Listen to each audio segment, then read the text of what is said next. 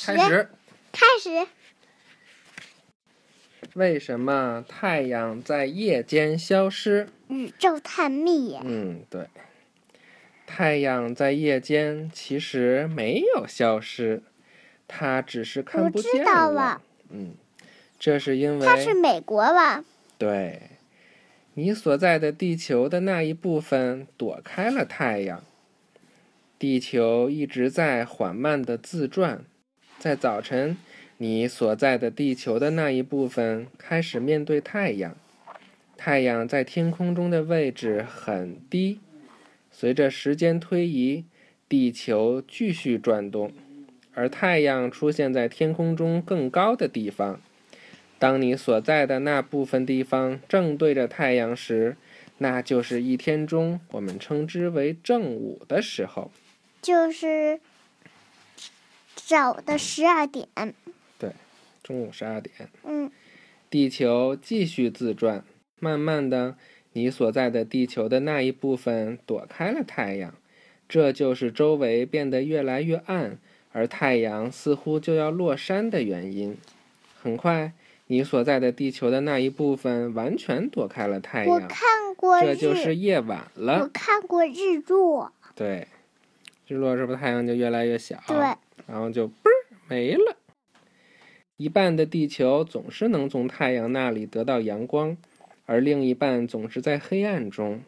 随着你所在的那一半躲开太阳，另一半开始面对太阳，在那里，白天刚刚开始。当你所在的地球的那一部分是夜晚的时候，你就要准备上床睡觉了。但是，地球另一半的孩子还醒着。睡觉。傍晚。早晨。早晨。